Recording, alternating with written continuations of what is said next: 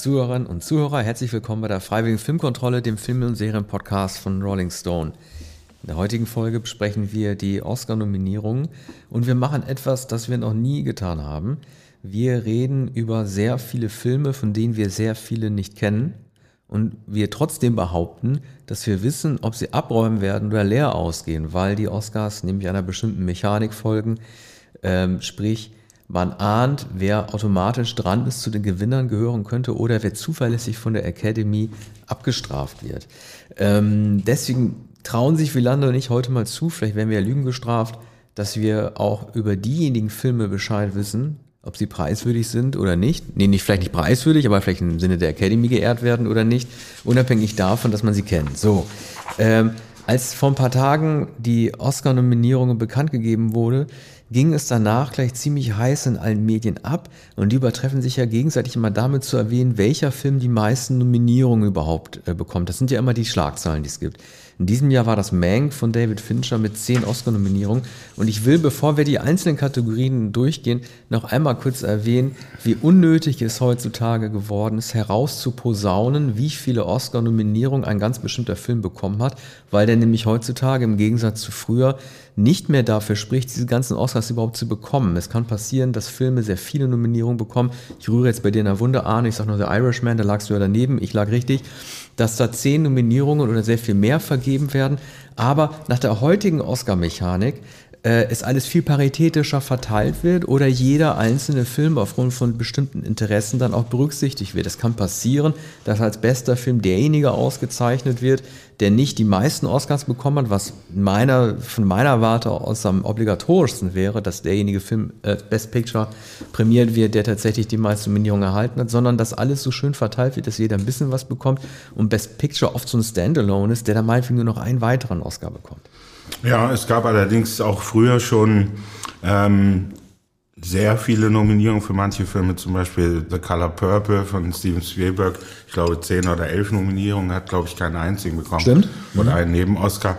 Und es gab eine, immer schon eine Teilung zwischen dem besten Film, der nicht immer der war mit den meisten Nominierungen, manchmal nur drei oder vier Nominierungen es gibt und ein jedenfalls Ausnahmen. dem Regiepreis. Ja, da muss ich dir widersprechen. Also es gibt tatsächlich ein paar Ausnahmen, wie äh, ich glaube äh, der Pate. Das war im Jahr mit, mit Cabaret und mit und dann gibt's auch nochmal Rocky, der irgendwie nur zwei Oscars bekommen hat. Aber dieses Phänomen, dass der beste Film am Weifing nur noch bester Schnitt bekommt oder bester Nebendarsteller und sonst nichts, das ist ein Phänomen, hm. das erst ab den Nullerjahren ja. geworden ist. Aber ich erinnere doch noch, also je, je länger man hinschaut und sucht, desto mehr wird man finden. Ordinary People von Robert Redford 1980. Ja. Der hat auch nahezu keinen anderen Preis gewonnen, aber den, ähm, also den Preis für, für den ähm, äh, besten Film und ich glaube für Redford für die beste Regie, war seine erste Regiearbeit. Ja, aber weißt du, für mich ist, bevor wir die einzelnen Kategorien noch mal ganz kurz, ich will ja gar nicht widersprechen, jetzt nicht mehr, aber ähm, für mich ist es obligatorisch, dass ein bester Film mindestens Regie bekommt oder, oder nein, nicht oder, sondern und mhm. eine der beiden Drehbuchkategorien. Über die Hauptdarsteller mhm. kann man noch streiten. Aber ich finde zum Beispiel bester Film und bester, äh, nur, also bester Film kriegt sonst nur bester Ton oder sowas. Das finde ich totaler mhm. Quatsch. Oder irgendwie, ähm, gut, Schnitt ist auch sehr wichtig. Na egal, das wollte ich nur mal so vorneweg äh, machen. Wir werden jetzt mal äh, alle der wichtigsten Kategorien mal durchgehen und die besprechen und auch über die Filme reden, die wir nicht kennen. Fangen wir mal an mit Best Picture. Nominiert sind The Father, Judas and the Black Messiah, Mank, Minari, Nomadland, Promising Young Woman, Sound of Metal und The Trial of the Chicago Seven. Äh, ich sage, den besten, besten Picture bekommt Nomadland. Ja, Nomadland ist der Favorit, weil der schon allerlei Preise gewonnen hat mit Francis McDormand in der Hauptrolle. Ähm, das ist genau der Film, den jeder erwartet, der auch für diese äh, Oscarverleihung wahrscheinlich der entscheidende Film ist. Die hat ja auch schon ähm, abgeräumt, Chloe Zhao, ne? Ja, in Venedig und also ja, einige der wichtigen Kritiker hat schon sehr viele Preise ja. gewonnen. Es führt wahrscheinlich keinen Weg dran vorbei. Minari von äh, oder produziert von Christina Oh, das ist der, die Schauspielerin. Ähm, nee, das ist Sandra Oh. Ah, du hast recht. Ja. Christina Oh. Mhm. Oha. Ähm, Das ist ein Film, der auch viele Vorschusslorbeeren schon bekommen hat. Über Mank haben wir uns ausführlich in einer früheren Ausgabe unterhalten, genauso über The Trial of the Chicago Seven. Beide sind nominiert worden. Noch nicht gesehen haben wir Judas and the Black Messiah, der für viele Oscars nominiert ist. Schauspielpreise, auch Drehbuch und dergleichen. Ähm, das wird man abwarten müssen. Scheint ein Film zu sein, der eine gute Chance hat. The Father mit Anthony Hopkins, auf diesen Film freue ich mich. Hopkins ist auch, dazu kommen wir gleich, als Hauptdarsteller nominiert. Ich möchte also, mal kurz, wir sind uns Mhm. insofern einig. Du hast Sound of Metal schon gesehen. Ja. Äh, Ich habe nur zwei Filme gesehen. Schlagzeuger. Ich habe nur zwei Filme gesehen. Über Sound of Metal würde ich gerne in der Kategorie Best Actor sprechen. Ich habe Mhm. diesen Film ausschließlich gesehen. Nee, drei habe ich gesehen. Sound of Metal, Trial of the Chicago Seven und Mank. Ich möchte mal kurz was zu Mank sagen. Äh, ich glaube, du fandst ihn ein bisschen besser als ich. Und du äh, traust dem Film auch mehr, äh, mehr Gewinne äh, bei den diesjährigen Oscars äh, zu als ich. Ich glaube, dass dieser Film tatsächlich ein paar Oscars bekommen wird. Da kommen wir dann auch noch äh, gleich zu. Aber ich denke nicht Best Picture, weil ähm, es wird da das alte und wie man sagen würde, weiße Hollywood gefeiert. Und das ist nicht mehr vermittelbar, dass du den als besten Film auszeichnest. Ja, also wird, das Hollywood wird natürlich nicht nur gefeiert, sondern auch problematisiert, wird in allen Licht- und Schattenseiten gezeigt mit Okay. ähm, ja, mit, mit berühmt, mit dem, den Berühmtheiten aus dem Wales nur am Rande. Vor allem ist es ja David Finchers äh, Feier seines Vaters, der das Drehbuch geschrieben hat. Äh, der Vater, der nicht mehr lebt, aber der jahrelang an diesem Drehbuch gearbeitet hatte. Ähm, und man sieht natürlich das alte Studiosystem und den, den Mythos der großen Scheinwerfer und so weiter. Ist eben wunderbar fotografiert, aber ähm, Erik Messerschmidt ist für, ähm, für die beste Kamera auch nominiert. Der wird den Preis bekommen. Aber kommen wir äh, zu Äh, dem ja. besten Regisseur. Ein, eine, Ja. eine, eine Sache, die mir noch eingefallen ist, sonst vergesse ich die. Äh, Mank ist vor allen Dingen auch ein von Netflix produzierter Film. Darf man auch nicht vergessen. Das spielt immer eine Rolle, politisch betrachtet, ob so ein Film jemals als Best Picture ausgezeichnet wird. Das war ja auch ein Grund, warum vielleicht der Irishman damals abgestraft wurde. Äh, okay, Best Director, ne? Lee Isaac Chung, Minari, äh, Emerald Fennell, Promising Young Woman, David Fincher, Mank, Thomas Winterberg, Another Round und Chloe Zhao, Nomadland. Also Thomas Winterberg war ja selber überrascht und das kann man ihm auch glauben, warum der für den Trinkerfilm nominiert wurde. Das verstehe ich auch überhaupt nicht. Ich habe den Film nicht gesehen. Vielleicht ist er ganz gut, aber ich weiß nicht, was die versucht haben, da irgendwie zu, äh, berücksichtigen, dass man unbedingt einen Europäer drin haben wollte. Ja. Also, was, Also- was, was soll denn der Quatsch? Also es, es, der Film hat ja auch überhaupt keine Lobby. Also der hatte, es, es gibt kein wichtiges Gremium und keinen wichtigen Preis, das Winterberg bedacht hat. Wir erinnern ja, wir haben ja beide gelacht über seinen Kurskfilm, den er gemacht hat. Also er ist ja auch ein sehr wankelmütiger Regisseur. Festen ist super lange her.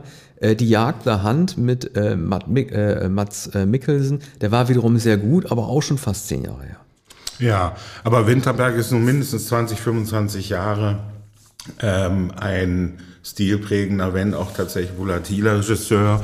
Ähm, man hätte in den vergangenen Jahren, ähm, also es gab Nominierungen für Ingmar Bergmann, der war dann aber auch schon 25, 30 Jahre Filmemacher, als er zu Beginn der 70er Jahre die ersten Nominierungen bekam und am Ende dann schließlich den Oscar für den Die besten kannst du ja nicht vergleichen, die beiden, oder? Bergmann Nein, Winterberg. in, in, doch insofern, Skandinavier. na, insofern, ja, aber für, für Amerikaner zählt ja das europäische Kino. Es wird selten ein englischer Regisseur nominiert, selten ein französischer Regisseur.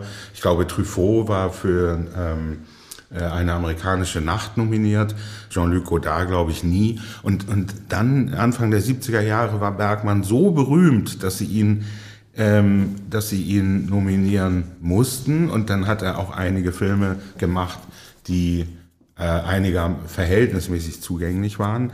Äh, Winterberg fällt vielleicht nicht in dieselbe Kategorie, aber er gehörte immerhin zu den Dogma-Filmemachern. Lars von Trier hätte vor Jahren nominiert werden Der wird müssen. nie wieder nominiert. Wurde, glaube ich, auch nie nominiert. Nee, der wird auch nicht mehr nominiert, der ist ja gefallen. Also Ja. der ist, äh, also das, ich sag, vielleicht ist äh, Winterberg stellvertretend für Lars von Trier und überhaupt dänische und schwedische Regisseure, die äh, selten berücksichtigt werden. Aber hier ist der Favorit äh, oder ist die Favoritin Chloe ich natürlich für Nomadland. Ähm, Außenseiterchancen wahrscheinlich auch Minari Lee Isaac Chung. Ähm, ein Film, der auch Furore gemacht hat. Ich möchte mal das Ich hätte, hatte, hätte die Hoffnung oder würde mir wünschen, dass Ja, David Fincher das- ähm, für sein wollte ich- Gesamtwerk ähm, den Äh, Preis gewinnen Nee, würde. also das kann ich dir überhaupt nicht wünschen, weil also ich, ich, äh, ich mag manche Filme von ihm, aber ich bleibe dabei, ich habe schon mal in der Sendung äh, zu Mank gesagt, David Fincher ist kein Schauspieler, Regisseur. Und es reicht mir nicht, gut aussehende Filme zu machen und dafür jemanden zu prämieren. Das kann man sich nicht erlauben. Er kann, er, er kann Schauspieler anweisen, aber er hat noch nie Schauspielern Standalone-Szenen gegeben, die so herausragend waren, dass man verstanden hat, was er mit denen anstellen muss. Es stand immer die Ästhetik und immer die Optik und die Funktionalität der Szene im Vordergrund und niemals halt, dass er irgendwas aus Schauspielern herausgeholt hat, was sie sonst noch nie gezeigt haben. Das ist die Mindestvoraussetzung, die ich an ihn stellen Ja, er ist natürlich ein, ein Ästhetiker. Man kann nun äh, sagen, dass, dass ähm, Kevin Spacey in Seven überhaupt erst ähm, berühmt geworden ist mit, mit einer Nebenrolle. Das den Oscar hat er doch die Verdächtigen bekommen. Ja, ja gut. Im selben Jahr. Ja, und das war. Nee, das war im selben Jahr. Ja. Oder vorher sogar noch, weiß ich gar nicht. 95, hm, ich glaube Seven war 95 ja. und die üblichen Verdächtigen war tatsächlich vorher. Mhm. Aber mit dieser kleinen Rolle hat er nochmal auf, auf, sein, auf seine Begabung aufmerksam gemacht. Hm, Brad Pitt und ähm, Wer ist, wer Morgan Freeman. Ja, Morgan mhm. Freeman sind ja auch sehr gut in den Filmen. Aber du hast recht, er ist kein Schauspielerregisseur, nur ähm, es, es werden nicht nur Schauspiel, Schauspielerregisseure ausgezeichnet, sondern auch die, die großen Ästheten und Visionäre, wobei dagegen spricht Hitchcock nicht ausgezeichnet worden, Kubrick, Kubrick nicht ausgezeichnet worden. Also die, die George Lucas, ja, die die Technik beherrschen oder äh, die, äh, die gesamte, ähm, die, das Instrumentarium des Kinos beherrschen, werden meistens nicht bevorzugt. Vielleicht ist David Lean, der, der britische Regisseur, eine Ausnahme. Der wurde geliebt für seine epischen Filme, die freilich eher traditionell gedreht sind. Aber nun, ich glaube, glaube auch nicht an äh, Fincher, sondern ich glaube hier an Chloe Sao und ähm, das wäre, das, es wird natürlich ein Zeichen gesetzt. Die zweite allerdings Frau, ein amüsantes Zeichen. Ja, ja, genau. Die, Nach ja, das, wer war noch mal? Ja. Äh, Catherine Bigelow war, glaube ich, die einzige, ne, ja. die damals für den äh, mhm. Osama-Film war. Nee, nicht ich für glaube, den Osama-Film. Hurt Locker. Hurt Locker war das, genau. Das, das, das war damals überraschend, da haben auch manche gesagt, na, ausgerechnet ein so gewaltsamer Film. Aber der handelt von einem traumatisierten Kriegsveteran, der äh, in die USA zurückkehrt äh, aus, äh, aus dem Irak, glaube ich. Ja, Chloe Zhao, ne, die ist noch keine 40 Jahre alt mhm. und ist eine Chinesin. Ne? Damit ja. würde man sozusagen auch ein völkerverständigendes äh, verständigendes Zeichen setzen. Äh, muss, man, muss man ja mal so ganz so unpathetisch mal sagen, in einem äh, Jahr der Pandemie, äh, in dem viele China verurteilen, hätte man damit auch ein Statement gesetzt, das äh, versöhnend ist. Ja, das wäre schon fast etwas grell. Ich glaube, Lee Isaac Chung ist ja Amerikaner. Ne? Ja, habe ich auch gerade nachgeguckt. Ja. Ich habe hier nebenbei mein Wikipedia offen. Äh, bei manchen Namen muss ich tatsächlich nachgucken. Aber ja. da gab es ja sogar Diskussionen, ob es sich tatsächlich da um einen amerikanischen Regisseur handelt. Ich glaube, der Bruder, der, glaube ich, eine Rolle in dem Film spielt, mhm. ist nicht amerikanischer oder kanadischer Staatsbürger. Aber der Regisseur ist es. Nun, also das sind aber ja alles ähm, äh, sozusagen filmfremde, äh, externale Argumente. Machen wir den Best Actor jetzt, ne? Das sind äh, Riz Ahmed für Sound of Metal, Chadwick Boseman, Ma Rainey's Black Bottom, Anthony Hopkins, The Father, Gary Oldman, Mank und Stephen Yeun für Minari. Äh, ich würde das jetzt gerne nutzen, um auf einen der Filme zu sprechen zu kommen, den ich gesehen habe, weil der streng genau von 2019 ist, der hätte eigentlich gar nicht berücksichtigt werden dürfen, war 2020 dann aber auf Amazon Prime zu sehen, nämlich Sound of Metal von Riz Ahmed. Äh, mit Riz Ahmed. Also äh, ich finde, er ist ein guter Schauspieler, wenngleich er auch nicht sehr variabel ist. Er spielt immer so ein bisschen so Typen, die so äh, wie so Rabbit in the Headlight immer sehr gestresst aussehen, die auch wenn sie erregt sind, wo du dann fast denkst, die haben irgendwie nicht so Tränen, sondern eher so Schweiß in den Augen. Also immer sehr angestrengt. Er ist nicht sehr variabel, muss man sagen. Man kennt ihn von Four Lions, er hat auch in einem Star Wars-Film mitgespielt. Aber ähm, er wird den Oscar nicht kriegen, aber ich finde es toll, dass er nominiert wurde, weil er hat immerhin sehr gut Schlagzeug lernen, äh, gelernt. Und er spielt äh, ja einen Metal-Musiker, der einen Hörsturz erleidet. Nicht nur Tinnitus, sondern auch einen derartigen Gehörverlust, dass er kaum noch etwas versteht und lernen muss, äh, damit umzugehen. Das Ganze folgt, vielleicht ist es ein bisschen eine rührselige Dramaturgie, die der Film hat, weil das hat mich so ein bisschen erinnert an, an diese ähm, Bewältigungsstufen von Kübler-Ross, also dass man irgendwie zuerst Dinge ablehnt und ähm, sie verleugnet, aber dann langsam damit mehr und mehr Frieden findet und das passiert mit ihm auch. Ich muss mal dran denken, äh, es gab, da muss ich jetzt ein bisschen ausholen, es gab auf äh, äh Facebook mal so ein, so ein äh, Disput zwischen Paul Schrader und Brad Easton Ellis, die da beide miteinander befreundet sind und die haben sich über den Film sehr aufgeregt, weil die gesagt haben, irgendwie, da geht es dann darum, dass äh, Menschen mit Behinderung äh, dargestellt werden von Menschen ohne Behinderung und so weiter. Äh, es ist nun mal leider so, dass äh, es keinen Schauspieler gibt, äh, den man dafür, also sozusagen als Leidtragenden hätten engagieren können, der sozusagen live sein Gehör verliert. Diese Schauspieler gibt es in Hollywood nicht. Da hätte man dann gleich zu äh, Gehörlosen, ich sag nur, hier kennst du ja auch Marley Matlin, ne? Ähm, äh, Gottes vergessene Kinder, hätte man gleich zu so einer Schauspielerin greifen können und nicht zu jemandem wie Riz Ahmed, der das nachstellt. Also ich finde diese Vorhaltung zu sagen, halt irgendwie, er könnte das nicht darstellen, das finde ich ehrlich gesagt ein bisschen bescheuert. Also das äh, kann man nicht machen. Man muss ihm das schon zutrauen, dass er das nachstellen kann. Und er macht das auch total gut. Und äh, unsere Mitarbeiterin vom Musikexpress, Emma Wiebking, die hat einen Artikel darüber gemacht, den fand ich ganz gut, weil äh, sie dargestellt hat, dass das ein Film ist, der ähm, den Gehörverlust, äh, die Schwierigkeit, die Taubheit nicht eben nicht als äh, Behinderung darstellt, als eine Sache, die äh, sozusagen die Lebensqualität derart vermindert, dass diese Menschen permanent ein Problem haben, sondern man lernt so viele Selbsthilfegruppen kennen und viele Menschen in dem Film, die damit leben und sagen, das Leben ist trotzdem lebenswert. Wir sind deswegen nicht irgendwie weniger wert. Also die, die ganze Geschichte des Hörverlustes, die wird da nicht dargestellt als Behinderung und das ist halt, das ist halt extrem gut gemacht. Äh, das ist das eine, was mir gefällt. Und Arne, du willst den Film ja auch noch sehen. Äh, der ähm, hat sehr gute Toneffekte. Aber das ist da bei, bei, bei Tenet dann, äh, bei den Toneffekten rüber. Dann, dann kommen wir später zu, den Toneffekten, eine Kategorie, Aber, ja. die wir sonst kaum beurteilen Eine können. Sache will ich noch kurz sagen zum mhm. Film, nur eine Sache zu. Äh, also er schildert nicht nur gut dieses Milieu des, äh, des Punkmusikers, der langsam irgendwie sein Gehör verliert und dann irgendwie in der Selbsthilfegruppe landet, sondern ähm, eine Entfremdung über der Umwelt findet vor allem statt, als er zu seiner Ex-Freundin zurückkehrt, die in Frankreich lebt.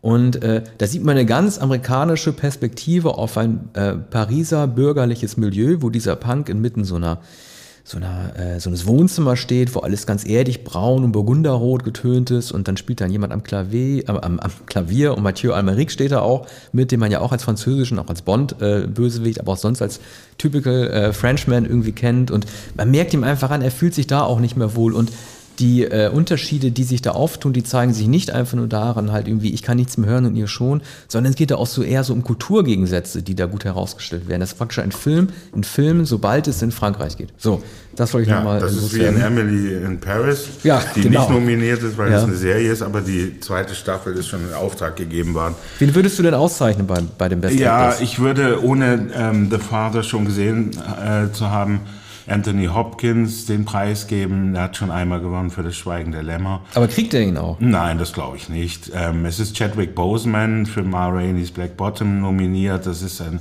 eine posthume Nominierung, ist im letzten Jahr gestorben. Letzte Rolle und ähm, hat, glaube ich, den Golden Globe gewonnen für die Rolle. Für, für das, äh, für in einem Drama. Das ist ja die Unterteilung bei den, äh, bei den Golden Globes. Hier ist es nicht ausgemacht, aber Gary Oldman, der zweite Engländer für Mank, also ähm, er hat ihn das ja übliche Overacting ja, und Mimikry. Oldman ist schon oft nominiert worden. Er hat ihn ja auch schon bekommen. Ja, er hat auch einen Oscar bekommen, genau wie Hopkins, der auch noch einige Male nominiert wurde. Ähm, das sind äh, sozusagen die üblichen Nominierungen. Bleibt also Stephen Yeun oder ja, Join als in Minari. Der ist ja ein super Typ, ne? Also äh, man kennt ihn ja vor allem, du hast ihn kennengelernt in der Rolle des äh, Briefträgers oder nee, Pizzaboten Glenn in The Walking Dead. Äh, einer der besten Schauspieler des Ensembles. Und äh, hat eine herausragende Darstellung gehabt in Burning, mhm. mit dem, dem koreanischen Film von 2018. Der ist, glaube ich, der erste Koreaner, der äh, glaube ich, der jemals nominiert mhm. wurde als Best Actor. Aber du hast natürlich recht, äh, Chadwick Boseman hat die größten Chancen. Ich muss es äh, leider sagen, ich hatte dir das ja auch schon mal gesagt, äh, ich bin kein, großen, bin kein großer Fan von posthumen Auszeichnungen. Ähm, ne, das, das soll jetzt nicht abschätzig äh, klingen gegenüber Verstorbenen, aber mir erschließt sich der, der Sinn daran nicht. Der hat sich mir bei Heath Ledger auch nicht erschlossen. Ja, na, das ist mhm. eben die Verbeugung. Ja, klar, äh, aber. Für jemanden, der. Ja. Ähm, Wem hilfst du der, denn damit? Naja, man, es ist der Abschied und. Tote sind unsterblich, ja, okay, gut. Ähm, wird in Erinnerung bleiben dadurch und man, man hat bei, mm, man, man zeichnet äh, sozusagen das Werk aus, wenn es auch kein, hier kein so großes und namhaftes Werk ist. Aber es könnte sein, wenn die äh, Rolle stark genug ist und wenn die Jury sentimental genug ist, dass sie diesen Moment suchen. Es wird Anthony Hopkins gar nicht da sein, besucht seit Jahren keine Oscar-Verleihung mehr. Äh, die anderen werden sicher anwesend sein. Aber nun ja, ähm, entschieden wird natürlich vorher nicht aufgrund von Anwesenheiten. Dann, Ach, da wäre ich mir nicht so sicher. Ich glaube, ja. wenn Leute ganz ja, unbeliebt sind, ja. äh, dann, dann wissen sie schon, äh, warum sollen wir den auch Ja, gut. wenn Hopkins seit Jahren nicht hingeht, nur es, es stimmen. Ähm, Woody Allen ist ja auch nicht mehr hingegangen und hat keinen mehr gekriegt. Richtig, und wurde immer wieder fürs Drehbuch nominiert, hat dann aber nur Klarinette gespielt. selten gewonnen und gar keine anderen Preise. Abgesehen von den Schauspielerinnen, es haben ja 28 Schauspielerinnen in Woody Allen-Filmen ähm, eine Auszeichnung bekommen. Wie viele? 28. 28 das müsste der Rekord 28. sein, oder? Das muss der Rekord Möglicherweise. Sein. Deshalb hat er es auch aufgezählt oder hat es ausrechnen lassen.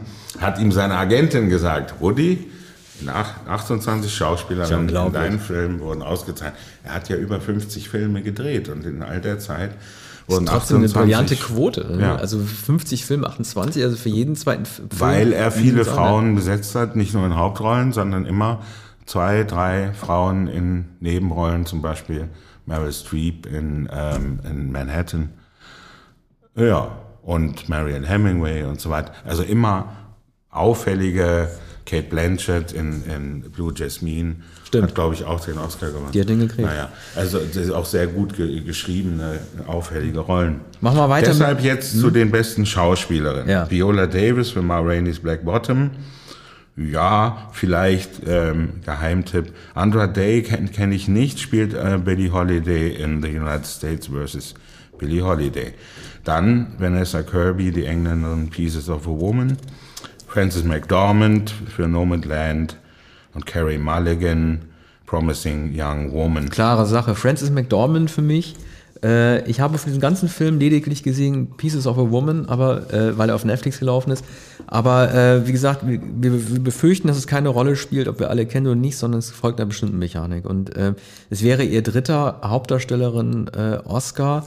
Damit würde sie äh, aufschließen zu Daniel Day-Lewis, der auch drei äh, bekommen hat. Nicht ganz aufschließen zu Catherine Hepburn, die ja vier bekommen hat, aber es spricht politisch nichts dagegen, jemanden einen dritten Oscar zu geben. Und äh, sie hat ja auch schon voran, äh, vorangegangen Preise gewonnen. Also ist für mich eine klare Sache, dass sie ihn kriegt. Ja, also ich glaube es auch. Ich würde es Carrie Mulligan gönnen, die schon in so vielen Haupt- und Nebenrollen geglänzt hat. Jetzt in Promising Young Woman. Ähm, dann äh, Viola Davis und Andra Day. Es gibt natürlich auch Gründe dafür, dass man schwarze Schauspielerin auszeichnen würde.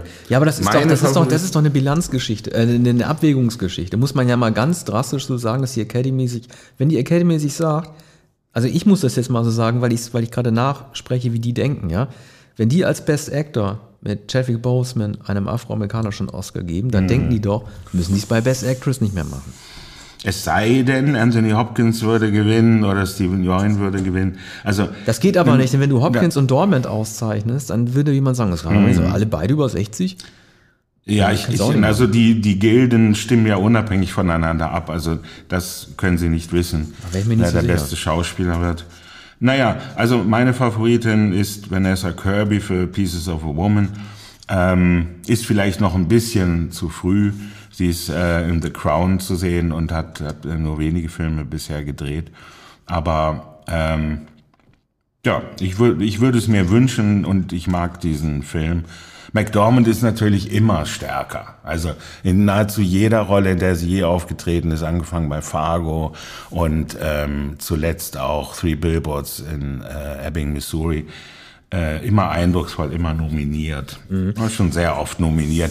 noch nicht, noch nicht ganz Meryl Streep und noch nicht ganz ja. Olivia Colman. Olivia Colman wird äh, ist, ist nominiert. nicht nominiert. Die bekommt für die Supporting Actress. Machen wir mal weiter mit Supporting Actor, oder? Sasha Ach so, richtig, Cohen. sie ist nominiert. Ja, aber auch für The Father. Ja, ja. Nebenrolle. Also, Best mhm. Supporting Actor, Sasha Baron Cohen, Trial of the Chicago Seven. Daniel Kaluuya, Judas in the Black Messiah. Leslie Odom Jr., One Night in Miami, da spielt er Sam Cooke. Paul Ray, Racy, denke ich, spricht man dann aus. Mm. Sound of Metal. Äh, Lakeith Stanfield, Judas and the Black Messiah. Ich komme noch mal kurz auf die beiden Filme zu sprechen, die ich gesehen habe. Also Sasha Baron Cohen, ähm, du mochtest ja auch seine Darstellung in The Spy äh, sehr gerne. Ich finde, er fällt in diesem hochkarätig besetzten Ensemble dieses Aaron Sorkin Films dadurch auf, dass er nicht so gut ist. Also mir, äh, er, ist, er ist dort mehr der Komiker als tatsächlich einer, der Facetten zeigt. Er ist da kein Borat und auch kein Bruno, aber er ist halt der Mann äh, mit dem Lockenkopf, der so ein bisschen wie so ein Sideshow-Bob halt irgendwie Einspruch nach dem anderen reißt und dadurch halt irgendwie große Probleme bekommt. Ich, es war eine politische Entscheidung, glaube ich, ihn überhaupt zu nominieren, weil die sich gesagt haben, es ist ein Revoluzer, der sich mit Trump angelegt hat. Aber ja, wir können ihn als Borat natürlich. Ja, wir können, ja, wir können ihn als Borat nicht nominieren, wenn die sich gesagt haben. Also ich kann das nicht ganz verstehen. Also ich ich glaube, dass Daniel Kaluuya den kriegt, weil er ein Rising Star ist. Ich habe den Film nicht gesehen, aber er spielt halt einen wichtigen Black Panther. Und ganz kurz nochmal zu Sound of Metal. Ich weiß, ich rede gerade zu viel über den, aber dieser Paul Racy, der wirklich ein gehörloser Mensch ist, der auch einen Gehörlosen spielt, äh, ist wirklich sehr, sehr bewegend in sehr vielen einzelnen Szenen, in denen er Riz Ahmed klar macht, warum er in seiner Kommune nicht mehr gut aufgehoben ist, weil die beiden sich zu sehr unterscheiden oder Riz Ahmed nicht richtig bei der Sache ist. Und das macht er mit der, einer derartigen Würde und Bestimmtheit, dass man weiß, dass dieser Mann schon ganz viele Gespräche als Gehörloser, also Zeichensprachengespräche mit Leuten geführt hat, die äh, ihn nicht verstehen und nicht kennen. Das, man sieht die Lebenserfahrung dieses tauben Menschen, sieht man ihn in jeder Szene an.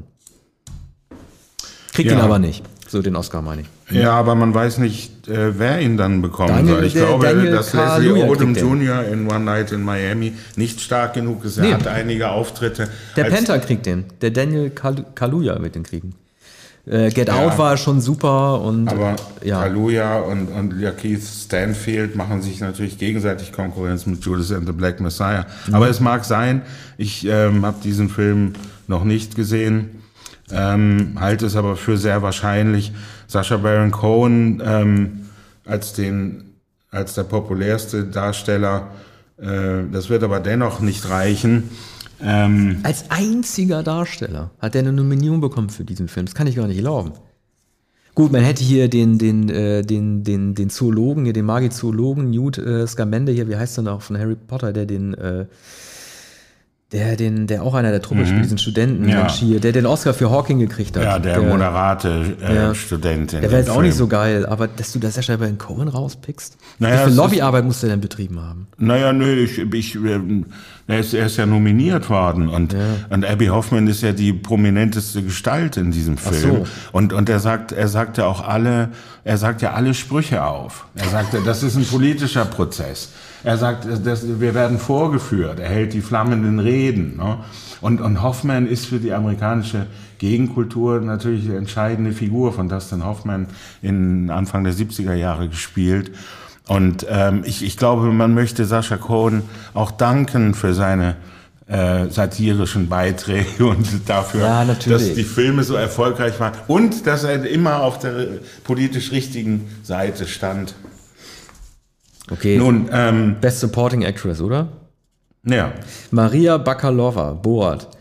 Glenn Close, Hillbilly Elegy. Oliver Coleman, The Father. Amanda Seyfried, Mank. Yoon Yu Jung, Minari. Ich glaube, da können wir zu fast allen was sagen. Also, äh, mhm. ich will mal kurz was zu Glenn Close sagen. Ne?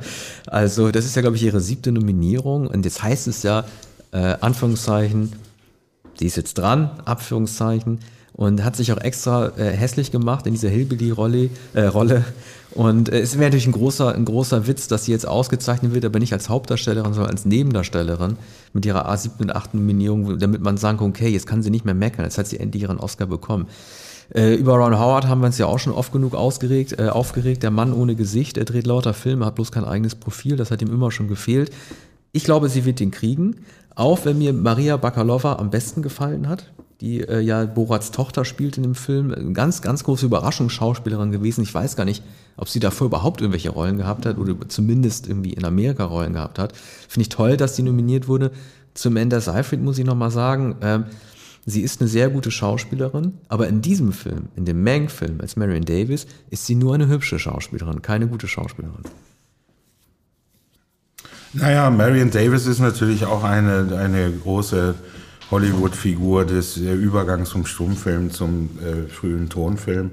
Und äh, ja, sie ist sehr, sehr hübsch. Sie äh, kann äh, wenig äh, Schauspiel da zeigen.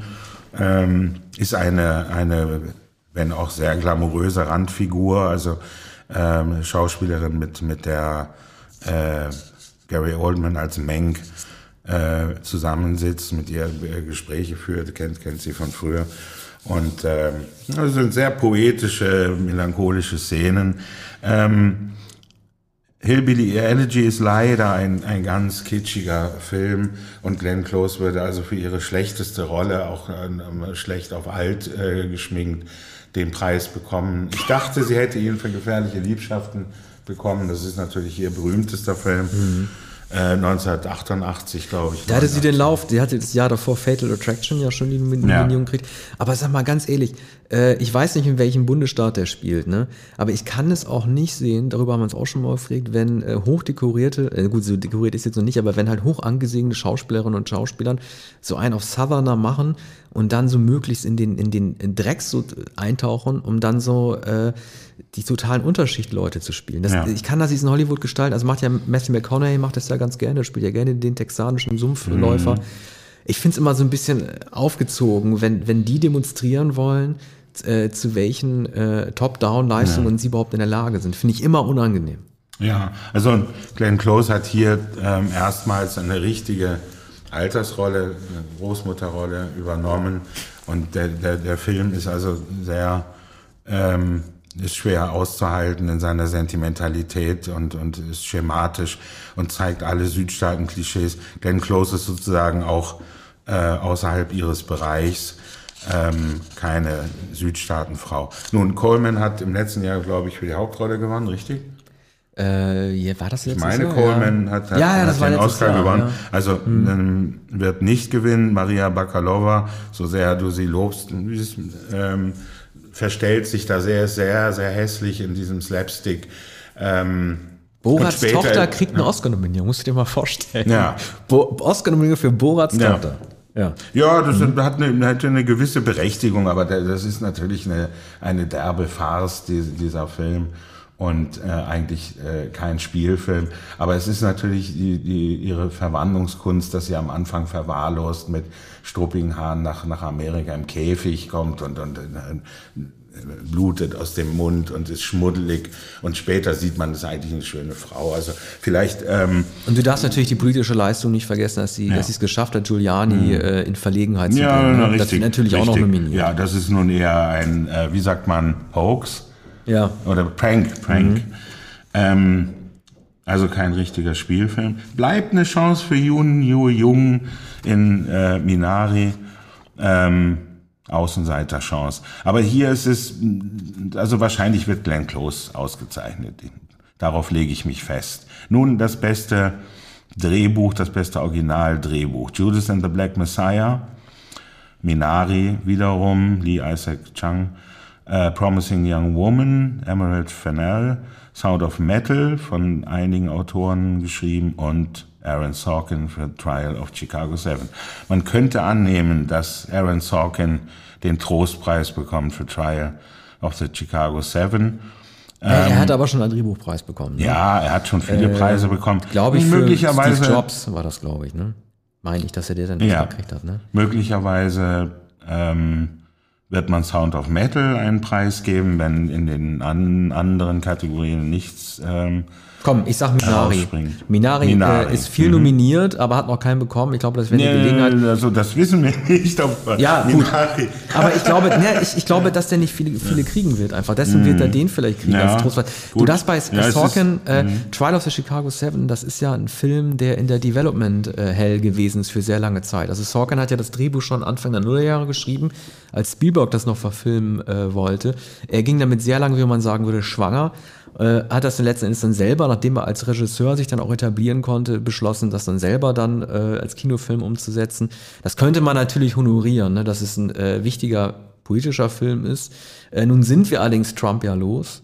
Und dann könnten die sich auch sagen, okay, äh, der Film war sehr zeitgeistig, für den Herbst 20 sehr wichtig, aber mal ganz im Ernst, es denkt ja auch niemand mehr mhm. an den Film. Nein. Ne? Es, können, es könnte auch der ähm, Ersatzpreis für Judas and the Black Messiah sein. Könnte auch sein. Dass man, dass man sagt, äh, der Film ist so gut geschrieben, das wollen wir auszeichnen.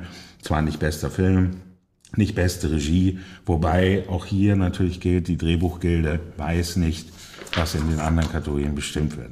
Soll, sollte man annehmen.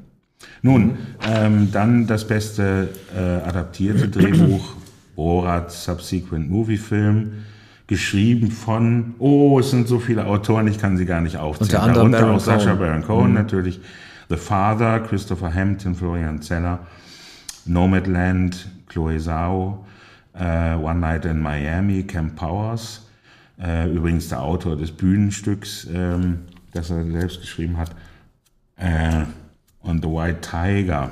Kannst du mir mal sagen, warum äh, Bo ein adaptiertes Drehbuch sein soll? Also das, wo, das mhm. basiert doch selber ja. auf einem Drehbuch. Also ja. wie kann denn, also worauf soll das denn sonst mhm. basieren? Based on a story steht doch ja, ja auch. Also das gibt doch überhaupt keinen Sinn. Das ist ein Original Screen, Screenplay. Ja, es ist, ne? es ist, das ist doch Quatsch.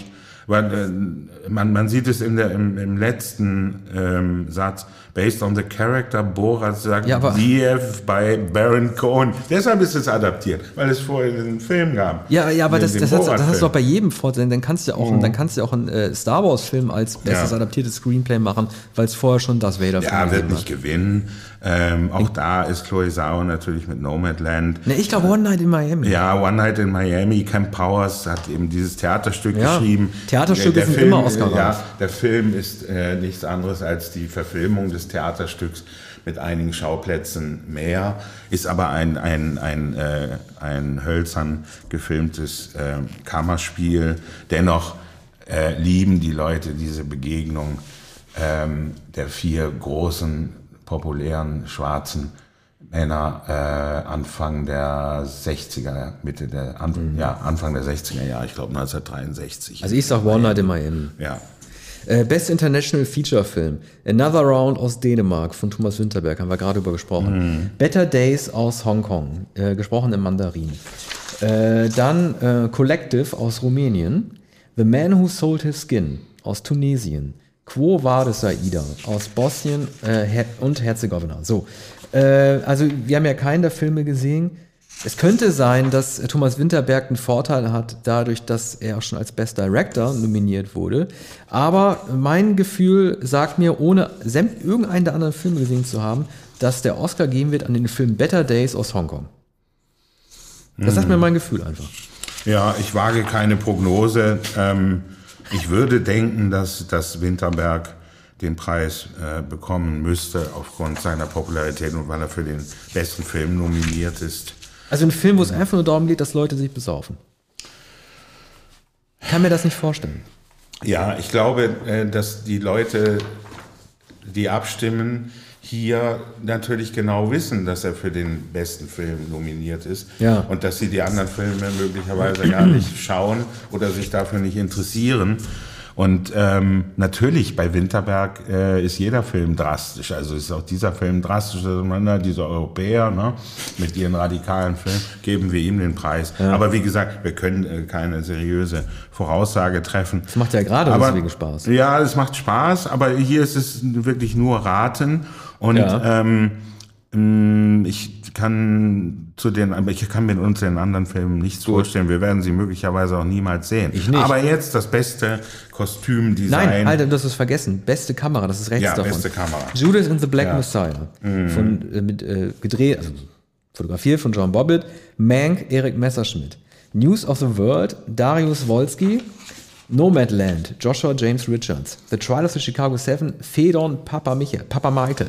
Mhm. Äh, ich möchte mal kurz sagen zu News of the World, weil wir ja sonst wahrscheinlich nicht mehr so viel dazu kommen. Äh, den haben wir beide gesehen und der hat nicht so viele Nominierungen gekriegt. Äh, du bist ja nicht so ein Fan gewesen von diesen hektisch gedrehten ähm, Zeitraffer-Film äh, mhm. von Greengrass. Also ich mochte ja Captain Phillips zum Beispiel sehr gerne. Ich glaube, du mochtest ihn ja nicht so gerne.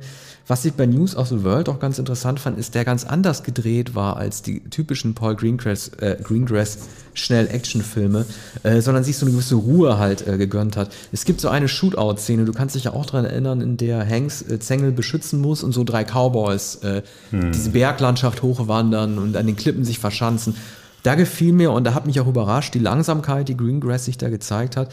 Gerade auch was das Erledigen des äh, Final Bosses, des Endgegners anging, was fast stumm passiert ist, ohne große Soundeffekte und vor allem auch mit sehr langsamen Kamerabewegungen. in der Tom Hanks sich einfach nur langsam überlegt, äh, in welchen Winkel er nach oben schießen muss, um den Gegner zu erledigen. Das war doch so eine wohltuende Entschleunigung, die sich Greengrass äh, selten gegönnt hat. Lange Rede, ich glaube, dass er trotzdem nicht einen Oscar kriegt, den kriegt bestimmt Erik Messerschmidt für Mank. Würde ich jetzt denken. Ja, und zu Recht, äh, die Schwarz-Weiß-Fotografie ist so wunderbar. Ähm, das ist die eine Aussage, die ich entschlossen treffe, Erik Messerschmidt für Menk. Darius Wolski hat, hat natürlich sehr elegisch in Farbe News of the World gefilmt, ist das Beste neben Zengel in dem Film. Ähm, aber das wird nicht reichen. Also ein Film, der die amerikanischen Mythen äh, noch einmal äh, bemüht, aber in jeder, in jeder Hinsicht bemüht und gesucht. Und äh, der ganze Film ist nicht nur entschleunigt, sondern er ist unglaublich gemächlich und bräsig. Und ähm, er hat überhaupt keine Pointe als die Pointe, die man von Beginn an schon ahnt. Aber weißt ein, du, ich habe mich Ein Bürgerkriegsveteran, dessen Frau gestorben ist, ja. was er noch nicht weiß. Auf dieser Reise lernen wir beide uns besser kennen. Auf dieser Reise sagt er, ja, das, das sagt er zu ihr, die es gar nicht verstehen kann. Nee. Also, äh, ne, das ist eine, eine äh, Deutsche, die ähm, von Indianern entführt wurde, die Eltern sind getötet worden und ähm, sie spricht Indianisch und das ist äh, Zengel. Das heißt, Zengel ist nicht als Nebendarstellerin nominiert worden, anders als beim Golden Globe. Etwas ja, weil das sind ja die Presseheinis. Ja. Bei den Golden Globes sind es ja, ja, halt irgendwie Journalisten, Auslandspresse die auch, angeblich. Ja, die angeblich Auslandspresse, mhm. die viel europäischer orientiert sind. Ich habe mich bei News of the World gefragt, äh, meinst du, war das eigentlich auch ein Statement äh, gegen Fake News oder so, weil ja Tom Hanks den Zeitungsvorleser spielt ja. und ein Mann des Vertrauens, ja. dessen übermittelte äh, Vorlesetätigkeit man immer vertrauen kann, im Gegensatz zu dem, was sonst jemand mal per Hearsay von äh, Ranch zu Ranch ruft? Also war das irgendwie auch ein Statement, dass er also ein Zeitungsvorleser gewesen ist, was zur heutigen Zeit auch äh, eine Kritik an den sozialen Medien gewesen ist? Oder das wurde von da manchen so interpretiert. Ähm, ich glaube, das ist ähm, eigentlich ist Hanks auch ein unzuverlässiger Erzähler, denn ähm, ich glaube, dass er sich manches ausdenkt, dass er nicht bloß vorliest, was in der Zeitung steht. Und das, was in der Zeitung steht, ist ja vielleicht auch ausgedacht. Ne? Also der Film handelt eigentlich von Legenden, von Sagen, vom Hörensagen. Es geht einmal um ein Grubenunglück, wo äh, äh, elf gestorben sind, andere gerettet wurden und, und ein Aufstand in, äh, in der, in der, to, ähm, an der Todesgrube. Ähm, und, und das berichtet er staunend, den staunenden Zuhörern irgendwo in der Provinz. Und, und äh, die fragen dann noch, ist das wirklich, wirklich passiert? So, man weiß es nicht. Hengst ist vielleicht auch ein unzuverlässiger Erzähler. Und ähm, dass, dass das alles auf Fakten basiert, hm, das glaube ich nicht. Es ist ja, ähm, es ist ja wie bei John Ford in Liberty Valance wird immer wieder gesagt, ähm, wenn wenn die ähm, Legende Fakt wird, druckt die Legende. Ne? Ja. Und ähm, und das ist ja auch so. Das ist überhaupt ein Film, der der ganz sentimental an an den alten John Ford Filmen entlang inszeniert ist. Er hat überhaupt keine weiteren Nominierung bekommen, außer Darius Wolski. Das zeigt. Ähm, naja, Sound hat er noch gekriegt, da können wir gut, ja auch noch. Ja. Das ist ja wieder auch nichts dagegen. Ist das ist eine, eine, eine rein technische Kategorie. Ich hätte trotzdem nicht gedacht, ja. dass der überhaupt berücksichtigt nee, am Fernseh, soll. Also, am ja. Fernseher kann man den Sound nicht so gut hören. Aber Ein Film, sein, den man im Kino sehen ja, muss. Die ne? Pistolenschüsse ne? und vor allem die Gewehrschüsse äh, von Tom Hanks in den, in, in den Felsen sind, sind wahrscheinlich sehr ja. eindrucksvoll. Machen wir Kostüm weiter, ne? Ja, zum äh, Kostüm. Also denn Emma, den Film kenne ich jetzt nicht. Äh, Ma Rainey's Black Bottom, äh, Mank, Mulan und Pinocchio. Ja, also mein Gefühl sagt mir Mank, weiß ich nicht. Ja, ne? das wird, also, wird sicher Mank sein. Emma ist wieder eine Jane Austen-Verfilmung, so. die ich allerdings noch nicht gesehen habe. Nun, eigentlich bekommen immer die Jane Austen-Filme ähm, die Auszeichnung für Kostüm, weil es natürlich die schönsten Kostüme sind. Ähm, England im 19. Jahrhundert. Aber nein, ich glaube, hier in Menk, die Ausstattung ist fabelhaft des Films. Gut. Äh, Produktionsdesign, ne? The Father, Ma Rainey's Black Bottom, Mank, News of the World, Tenet. Also Produktionsdesign meint ja Ausstattung, ne? Äh, Würde ich auch sagen, Mank. Ja, es wird keinen Weg dran vorbeiführen. Ähm, News of the World spielt vor allem in der Natur, hat kaum eine Ausstattung. Brillant ausgestattet ist natürlich Tenet, aber das ist ein Actionfilm. Ähm, die Dekors sind, sind da viel weniger entscheidend als die Effekte. Aber wir kommen sicher noch bei den Effekten ja, ja, zu klar. Tenet. Best Make-up und Hairstyling. Emma, übrigens, wie ich hier gerade lese, Emma im Titel mit einem Punkt hinten. Ne? Es wird immer ein Punkt abgeschlossen. Mhm. Emma, Hillbilly Elegy, Ma Rainey's Black Bottom, Mank und Pinocchio. Also ich sag mal so, wenn äh, Hillbilly Elegy den kriegen sollte, dann wäre damit ja Glenn Close Oscar mhm. entwertet, weil das bedeutet, dass allein das Make-up ihre Leistung gemacht hat. Für mich ist es also auch völlig klar, dass Mank den kriegt. Ich bin froh, dass man Gary Oldman nicht zum Mimikry gemacht hat, wie damals hier als äh, Churchill, sondern ihn halt so aussehen lassen hat, wie er aussieht. Für mich auch eine ganz klare Sache, weil irgendwie die Schminke und Kosmetik der 30er und 40er mhm. Jahre zu zeigen, das wird immer honoriert in Hollywood. Auch klarer Oscar. Ja, es ist wunderbar gemacht. Auch hier Amanda Seyfried und auch Phil Collins Tochter Lily Collins, bei der allerdings gar nicht viel Make-up nötig war. Allerdings ist es ja ein Schwarz-Weiß-Film, also da braucht es natürlich ganz andere, äh, ganz andere äh, Schminkarbeiten und dergleichen. Ja, mhm. dann äh, best, bester Sound. Greyhound, Mank, News of the World, Soul und Sound of Metal. Ich möchte mal kurz äh, auf Sound of Metal zu sprechen kommen. Im Vergleich zu einem Film, der nicht nominiert wurde, nämlich Tenet, wo hier die Unterschiede liegen. Also ich muss bei Sound of Metal, ne, es, es findet dort ein äh, Geräusch statt, das ich in meinem Leben noch nie gehört habe und äh, bis heute nicht vergessen habe, obwohl das fast ein halbes Jahr her ist, dass ich den gesehen habe. So sehr belastet mich dieser Klang. Da geht es nicht um, äh, äh, ne? also normalerweise, wenn es um Töne geht, die man noch nie gehört hat, denkt man immer an, an, an äh, ähm, an äh, fiktive Klänge wie Laserstrahlgeräusche oder Monsterbrüllen, aber hier geht es tatsächlich um den Sound, als äh, Riz Ahmed äh, Hörgeräte implantiert werden äh, an den Gehörknochen hinter dem Ohr und dafür der Schädel aufgebohrt wird. Und da findet ein Geräusch statt, wie so eine Kreissäge, eine OP-Säge auf einen Knochen trifft oder ein Kreischen, wie ich sonst nur in der Fabrik vermutet hätte und seitdem nie wieder äh, vergessen habe. Also mhm. so schlimm. Also wer, wer das hört, wird das auch nicht mehr vergessen. Und es ist ein, ein operativer Klang, den es in der wahren Welt gibt und das spielt da auch eine Rolle. Also äh, ich könnte mir vorstellen, dass er den kriegt, weil es wird ja nicht nur halt dieses Kreischen gezeigt, sondern auch irgendwie sein Taubheitsgefühl, dann wie er die Außenwelt wahrnimmt, vermittelt das Hörgerät, also auch sehr doof. Für mich ein klarer Favorit. Ich wollte noch ganz kurz eine Anekdote zu äh, Tenet äh, loswerden, der nicht nominiert ist. Wir haben uns ja auch über den äh, Ton von Tenet ja damals so zurecht mokiert, weil er so laut ist. Äh, ich glaube, ich hatte das in der Total Film gelesen, das war sehr lustig. Äh, da hat einer darauf hingewiesen, die Tonprobleme von Tenet kann man exemplarisch daran festmachen. Du erinnerst dich an diese, an diese Katamaran-Verfolgungsjagd, mhm. ne? Und die ist äh, ganz laut mhm. und währenddessen ähm, teilt äh, Branagh ähm, dem äh, Protagonist genannten Hauptdarsteller etwas ganz Wichtiges mit. Mhm. Aber die Umgebungsgeräusche sind so laut, dass man diesen wichtigen Plotpoint nicht versteht. Und daran könnte man festmachen, dass ähm, Christopher Nolan es überhaupt nicht wichtig ist, ob der Zuschauer die Handlung versteht. Ihm selber ist nur wichtig, dass, was, dass das, was er gedacht hat, zu Papier gebracht wurde und dann irgendwann von jemandem ausgesprochen wird. Also die Logik, ob man ihm folgen kann bei diesem unlogischen Film, ist für Nolan überhaupt nicht entscheidend, dass der Zuschauer das nachvollziehen kann. Es geht nur darum, dass es ihm gelungen ist, das überhaupt unterzubringen. Und das zeigt diese total versandete Szene, weil wir alle nicht verstanden haben, worum es geht. Und das ist deswegen auch ein schlechter Song. Vielleicht hat es auch der äh, Hauptdarsteller, der Spion nicht verstanden, was Brandon zu ihm gesagt hat auf dem Katamaran. Na? Und so entspinnt sich alles weitere bis zum Ende des Films. Greyhound wurde ja auch nominiert, ne? Also für diese wahrscheinlich Echolot-Geschichten und äh, Wassergeräusche. Mm. Auch ein eher ein, ein nicht wirklich gelungener Film. Also ja, ich ein Film, äh, man muss daran erinnern, mit Tom Hanks, der ansonsten, also der bei Netflix, oder? Ne, oder bei ne, Amazon? Äh, ähm, äh, Apple TV Plus. Apple Aber, TV Plus ja. im letzten Jahr. Genau. Lief äh, der natürlich sonst ins Kino gekommen wäre. Und Zwei Hanks-Filme für den Ton nominiert, mhm. News of the World und Greyhound. Ja, aber nichts für Hanks. Mhm. Ja, ich ja. schließe mich an, es mhm. wird Sound of Metal sein.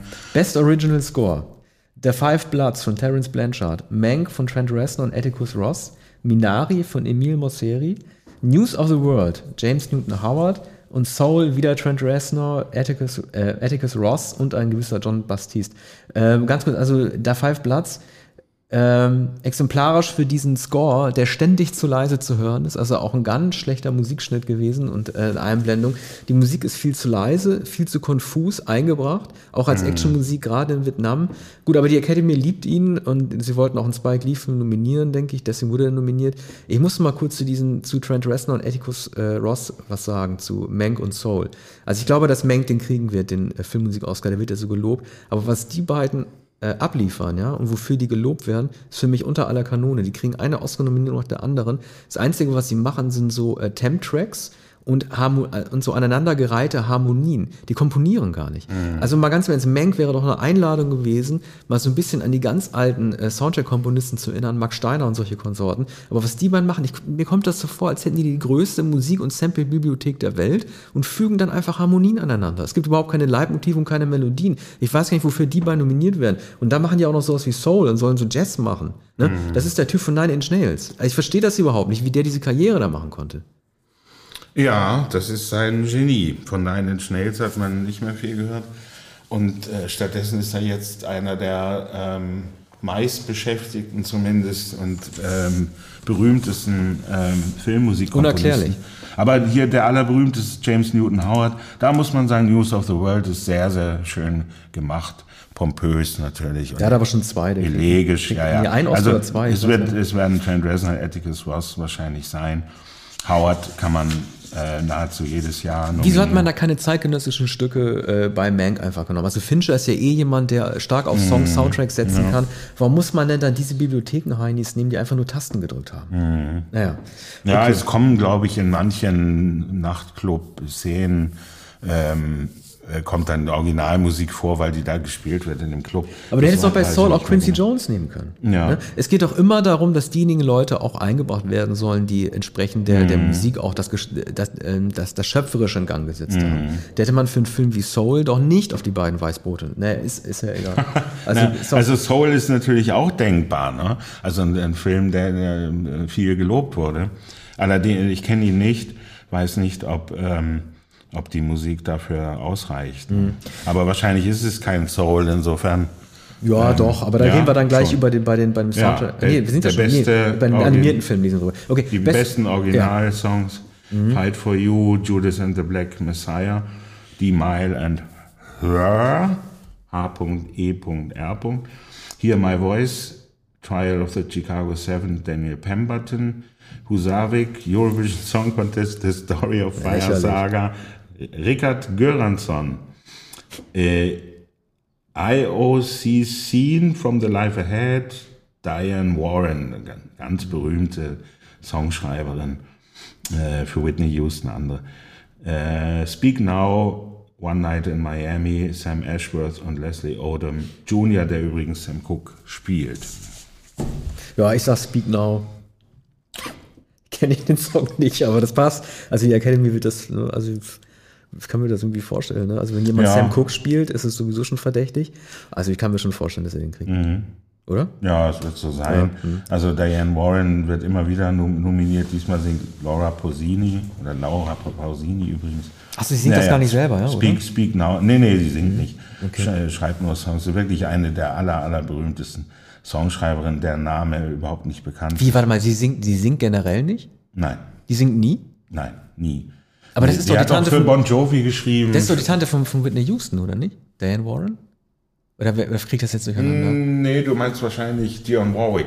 Ah ja, Dionne Warwick. okay, okay, nee, nee, alles Diane, klar. Okay, Diane okay, okay. Warren ist eine Songschreiberin, die seit 30 Jahren auch für Bon Jovi geschrieben hat und, und äh, Michael Bolton und so weiter. Ach, das also ist ja mal ein ganz anderes fast, okay. fast jeder ähm, äh, große amerikanische äh, äh, Sänger hat schon mal Songs von ähm, Diane Warren gesungen. Aber sie schreibt tatsächlich genauso Hardrock wie äh, Pop-Songs, glühende Balladen und alles. Also mit anderen Worten chancenlos dieses Jahr. ja, nee, also One Night in Miami muss ausgezeichnet werden, weil damit das Werk von Sam Cooke wiederum gewürdigt wird. Ja. Ähm, dann der beste Filmschnitt, The Father, no Nomadland, Promising Young Woman, Sound of Metal wiederum und wiederum The Trial of Chicago 7. Da wurde Mank nicht nominiert, erstaunlicherweise. Mm. Äh, ja, es ist eine schwierige Kategorie. Also äh, Musikfilme sind natürlich immer äh, ganz oben mit dabei, weil die Performance dadurch auch durch schnellen Schnitt gewürdigt werden kann. Mein Gefühl sagt mir allerdings trotzdem äh, Chloe Zhao für Nomadland. Ich weiß gar nicht, Mhm. warum. Ja, wahrscheinlich. Es, es sei denn, es sei denn, ja, sie hat den Film auch noch selbst geschnitten. Also das könnte der allergrößte Triumph Ja. seit, seit wem? Seit Spielberg oder so. Der schneidet- der schneidet ja nicht selber. Seit Titanic, der größte Triumph seit Titanic. Ich kenne überhaupt keinen keinen keinen Regisseur, der offiziell selber schneidet und dafür Oscar nominiert wurde. Das Mhm. gibt es garantiert, aber das ist, garan das, ist, das ist der eigene Cutter des Mhm. Werks zu sein, ist sowieso eine Traumvorstellung für jeden Regisseur. Äh, aber äh, ja, gut, gucken wir mal. Äh, beste Spezialeffekte: Love and Monsters, The Midnight Sky, den kennen wir mit George Clooney, Mulan, The One and Only Ivan und Tenet. Ich finde, das ist total schwierig zu sagen, äh, weil auch selbst der größte Hit, äh, wahrscheinlich der einzige, der offiziell im Kino gelaufen ist im Corona-Jahr, selbst Tenet für mich nicht gesetzt ist. Aber ich kann mir auch nicht vorstellen, dass sie nach der China-Kontroverse Mulan noch auszeichnen. Äh, ich sag trotzdem Tenet. Trostpreis für Tenet. Ja, Tenet, sage ich auch. Ja? Unbedingt. Okay. Also der Film ist so viel spektakulärer als zum Beispiel Midnight Sky, der, der auch mit dieser Eiswüste, mit, mit dem versinkenden, äh, mit der versinkenden Hütte gar nicht glaubwürdig ist. Wieso haben die Wonder Woman eigentlich weggelassen? Der, kommt, der wurde nicht einmal nominiert. Ja. Naja, äh, okay. Ähm, äh, Best Animated Feature Film. Onward von Pixar, Over the Moon, A Shaun the Sheep Movie, Farmageddon, Soul und Wolfwalkers. Also ich glaube, dass Soul den kriegt. Es gab ja zwei Pixar-Filme, halt eben Onward, dieser äh, Fantasy, also Sword and Sorcery Elfenfilm und äh, Soul und äh, Soul wurde doch sehr gelobt und man hat sich sehr gefreut, dass er sozusagen als Weihnachtsgeschenk dann irgendwie auf Disney Plus gebracht wurde, statt irgendwie zu warten, bis man den hätte im Kino bringen können. Ähm, es ist natürlich, ich finde ich finde es trotzdem immer so ein bisschen, ne, ich hat- hatte ja schon gesagt, dass ich es äh, erstaunlich fand, dass Trent Reznor und Atticus Ross für Soul den Score gemacht haben. Dann haben wir mit Pete Doctor halt auch wieder einen weißen äh, Regisseur, der die Geschichte eines äh, schwarzen Soul-Musikers macht, der einen tödlichen Unfall erlebt, aber dann als Seele äh, nochmal zurückkehren, äh, zurückkehrt. Er darf eigentlich nicht, aber nochmal zurückkehrt und in die Musikwelt New Yorks äh, eintaucht. Die Leute lieben den Film. Er sieht auch sehr gut aus. Äh, mich hat er zum Beispiel überhaupt nicht gepackt, mir war er viel zu verkopft. Aber es wäre für mich ein typischer Kandidat ähm, für Animated Feature. Letztes Jahr hat den, glaube ich, auch schon wieder Pixar bekommen, ne? Für Toy Story 4. Aber gut. Meistens Pixar. Aber The Soul wird es natürlich sein. Das ist bei weitem der populärste Film, der auch ähm, allgemeines äh, Publikum hat. Ähm, wir können uns leider zu den restlichen kleineren Kategorien Da nicht können wir nur äußern. raten, ne? Best Animated Short Film, Best Documentary Feature, Best Documentary Short Subject und Best Live Action Short Film. Dazu können wir nichts sagen. Wir könnten höchstens, äh, wenn es so gewesen wäre, aber es gibt es ja auch nicht, da sind übrigens oft Deutsche nominiert, ne? In diesen äh, Animated Short Kategorien, Documentary Short, in diesen kunstvollen, kleineren Sachen, sind oft irgendwie Potsdam-Babelsberg-mäßig irgendwelche Studenten dabei, aber ich glaube, dieses Jahr weiß ich gar nicht so genau. Mhm. Nichts, Ne? Keine Ja. Nominierung. Also das war äh, unser, äh, unser Oscar-Special. Die meisten äh, Oscars haben wir jetzt vergeben an Mank und an äh, wahrscheinlich Nomadland, ne? Ja, ich glaube Nomadland vor Mank. Oder die großen Preise Nomadland, die kleineren ähm, Mank und dann noch Minari möglicherweise. Sound of Metal auch noch ein paar. Und Sound of Metal sogar äh, ging es nach dir ähm, mindestens drei, Ja. Mhm. wenn nicht vier. Also das kann ein schöner Erfolg werden. Und dann wird später geworben für Sound of Metal, auch wenn ähm, der Film schon seit einiger Zeit äh, zu sehen ist. Dann wird noch einmal geworben mit den vier Oscar-Statuetten. Ne? Ja, wir werden ja vor allen Dingen. Vier Oscars. Wir machen ja noch die Oscarsendung am 25. April, äh, bei dem wir dann, Dann unsere Prognosen besprechen. Mal sehen, ob ich diesmal daneben liege. Äh, ja, aber das war's dann erstmal, ne? Für heute. Ja, Bis bis bald. demnächst. Tschüss. Danke.